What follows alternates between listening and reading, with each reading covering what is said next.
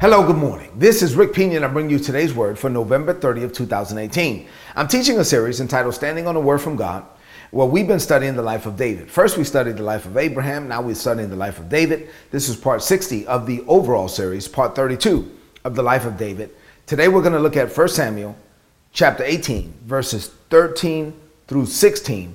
And the title of today's message is Our Unstoppable God. As a believer, if you want to live an amazing life, you want to be the man or the woman that God has called, destined, designed, desires for you to be, you got to keep the focus and the spotlight on God. You got to disconnect yourself from human limits and everything, every boundary that you ever created, every limit that you put on your uh, limitless God. Remove every limit, remove artificial boundaries, and so allow God to do what He planned to do in, with, and through you from the foundations of the world. So, for the last couple of days, we've been looking at the part of the story where King Saul uh, threw a javelin, a spear at David. Actually, he threw two, right? And then he did it again. And David ducked both times. And the Bible says that Saul wanted to pin David to the wall. He tried to kill him, um, but he couldn't, right? And so I think that Saul knew that the hand of God was on David, and really it was inevitable, right? Uh, if the hand of God was on David, there was really nothing he could do about it. And what's what's amazing to me is that Saul, Saul was a king. I mean, David was a teenager. Saul could have just said, "Have that man arrested," and he would have been arrested. Saul could have said, "Have that man killed, kill him," and he would have been killed. At least, you know, obviously, if God's hand is on him, something would have happened. But Saul opted for a different route.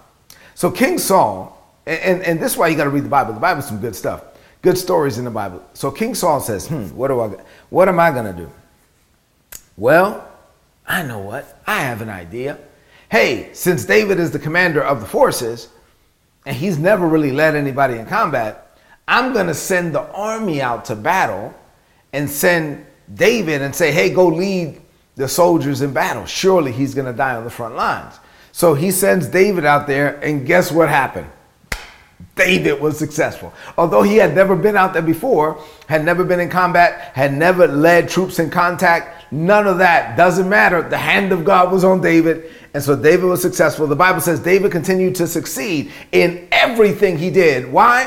For the Lord was with him. Glory to God when the Lord is on you and in you and with you and for you you will see supernatural success. This was David's time. It was a season. He was operating under the grace of God, and there was nothing Saul or anyone else could do about it. David was blessed. The best definition for the word, Hebrew word, blessed, uh, that I found is nothing missing, nothing lacking, nothing broken, completely at peace. You, when you're blessed, you have nothing missing, nothing lacking, nothing broken, completely at peace in your life. That's how David was living. He was blessed. His life had drastically changed. A few weeks earlier, he was a teenage boy watching his father's sheep. A few le- weeks later, he's a general in the army. He was a national hero. He had already killed the giant. He already spent time in the palace. He already saw the king turn on him. All of these things, all of these things happened.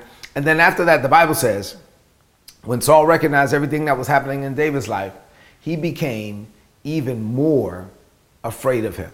He was the king, David was a teenager, but he became even more afraid of him. You know why?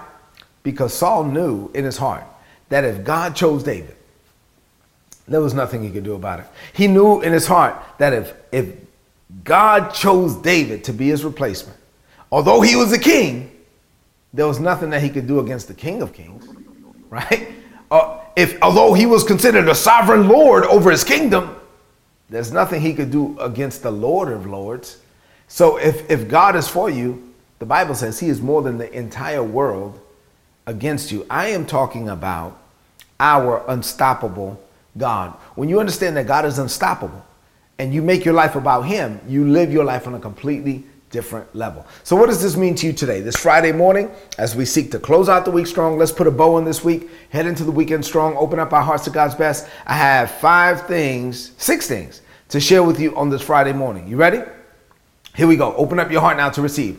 Number one, God has all power. There's nothing, literally nothing that God cannot do. Now, I'm saying The, the title of today's message is Our Unstoppable God. So, so I want us to just to take a few minutes to think about the amazing power of God. I mean, God, the God who spoke to chaos and created order, who spoke to darkness and created light, who spoke, I mean, I'm talking about that same God, our creative God, the God who could do all things, who knows all things, who is everywhere at the same time. I can't give you a GPS coordinate to tell you where God is because there is no GPS coordinate where He is not. He is everywhere at the same time. He's in every time at the same time, right? So when you you just got to think about God for a moment and then I'm going to make that connection between God and you. God has all power. Number 2, he has ultimate authority. All authority. Romans 13 and 1 says that all authorities in the earth are subject to the authority of God, right? So he has ultimate authority. He has ultimate and all power. Number three, that same God with all authority, all power, all knowledge, all wisdom, that same God everywhere at the same time, every time at the same time, that same God made plans for you. Before you were born, God made plans for you, and those plans are good plans. You can look at Jeremiah 1 and 5, Jeremiah 29 and 11, Psalms 135, verses 15 and 16, Isaiah 49 and 1, Romans 8 and 28 through verse 32, and there are many more. God, the God who sits on the circle of the earth, made plans for you. The God who knows all things, the God who created all things, thinks about you. He takes the time to think about you. Isn't that amazing? Number four, here's a key one Nothing and no one can stop the grace of God when it is in operation in your life. I'm talking about our unstoppable God. Now I'm going to make the connection between God and us. No one can stop you when the grace of God is flowing through you. And this is what, what David was experiencing, and this is what Saul was acknowledging. When God is flowing through you at that moment, you cannot be stopped because God is the one that's flowing. So think about it this way when God is flowing through you, at that moment, you cannot be stopped because God cannot be stopped. At that moment, stopping you would mean stopping God, and God is unstoppable. So when God is the one flowing through you, when you're completely yielded to the Father, when you're dying to self daily, when you're picking up your cross, when you're submitting to Him in all ways, when He's giving you the words and He's performing the work and you're led of the Spirit in all things, you cannot be stopped because at that moment, stopping you would mean stopping God, and God is unstoppable. See, for God to fully and freely operate in your life, he looks for you to cooperate with him. So for him to operate, you have to cooperate. Now, if you don't cooperate, he won't operate because he honors your free will. You have the right to choose, and he will not force himself on you. Good or bad, he will not force himself on you. So he honors your right to choose. You have to choose God. You have to submit to him. For him to operate, you have to cooperate. But when you are, when you are cooperating and you're submitted to the Father, and the grace is flowing, then at that moment you're unstoppable because nobody can stop God. The only person that can really stop you when the grace of God is flowing is you. Because you're the only person that can shut it off. You're the only person that can say, Yeah, Lord, I know you want me to do this, but I'm not going to do it. I'm going to do my own thing. I, oh, yeah, Lord, I know you want me. Nah, but I don't feel like doing that. Well, at that point, fine. The grace stops. Why? Because you stopped it. You, you, you stop cooperating with God. You stop picking up your cross daily and following Him. You stop dying to self. And this has to happen every day, every moment of every day. So if you're not cooperating with the Father, then He's not operating through your life. You're the only person that can stop it. You're the only person that can stop God's grace. So at the end of the day, what are you going to choose? Number five, success. Even when when you, when you say, okay, now I open my heart to God's best, you got to acknowledge and realize that success is not going to come without opposition. The promise came when David was 17. You're going to be the next king of Israel. He became king of Judah when he was 30, king of Israel when he was 32. In this span, man, his life went crazy. Success is not going to come without opposition. 2 Timothy 3 and 12 says, All who live godly shall suffer persecution. We're going to face opposition. Here's the good news. The good news is going back to the grace of God. When the grace of God is flowing in you, with you, through you, then you're going to come out on top. It's not that you're not going to face anything. It's just that you're not going to lose. and so you're going to come out on top because God is on you. Thanks be unto God who always gives us the victory, who always causes us to triumph through Christ Jesus. You are going to face challenges. Here's the good news you don't have to face the challenges alone. God will never turn his back on you. So as long as you submit to him, he is there and his grace is on you. The, when his grace is flowing, the only way you can lose is if you quit. Number six, and finally, last thing. You live your life on another level when you decouple your life from human limits. So this is you. This is your life. You grew up. I gave my life to Christ when I was 23 years old. So I had formulated a perspective, a point of view, and a, uh, a, way of looking, a philosophy, right? I have formulated a philosophy. And I lived my life based on that philosophy. The way I looked at things, the way I approached things, the way I did things, and all of that. And growing up in Brooklyn, son of immigrant parents, being raised on public assistance, there are some things that, you know, I had a lot of limits. There's some things that, well, I guess in life, success for me, if I could get to this level, that would be great because, you know, I'm a first generation American. You know, as long as I'm better than my parents, got my parents want me to, to get to a certain level, I guess that would be okay. I had no idea about this whole God thing. I had no idea that God made plans for me before the world began. And I had no idea that God's plans for me have nothing to do with human limits or human boundaries. And so, so I had to get to the point where I could open up my heart to God, like the God. Isaiah 40, 40 and 22 says that God sits on the circle of the earth. That same God, I had to open up my heart to the fact that that God thinks about me and that he made plans for me.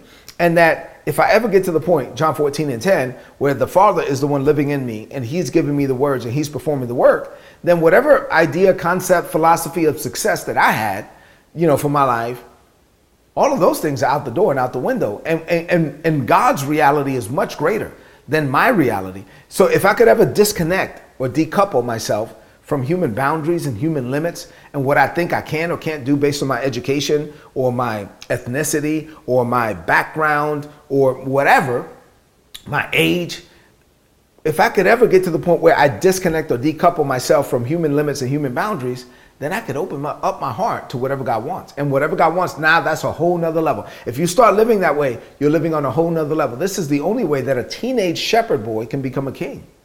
A shepherd can become a king without ever being born in the palace.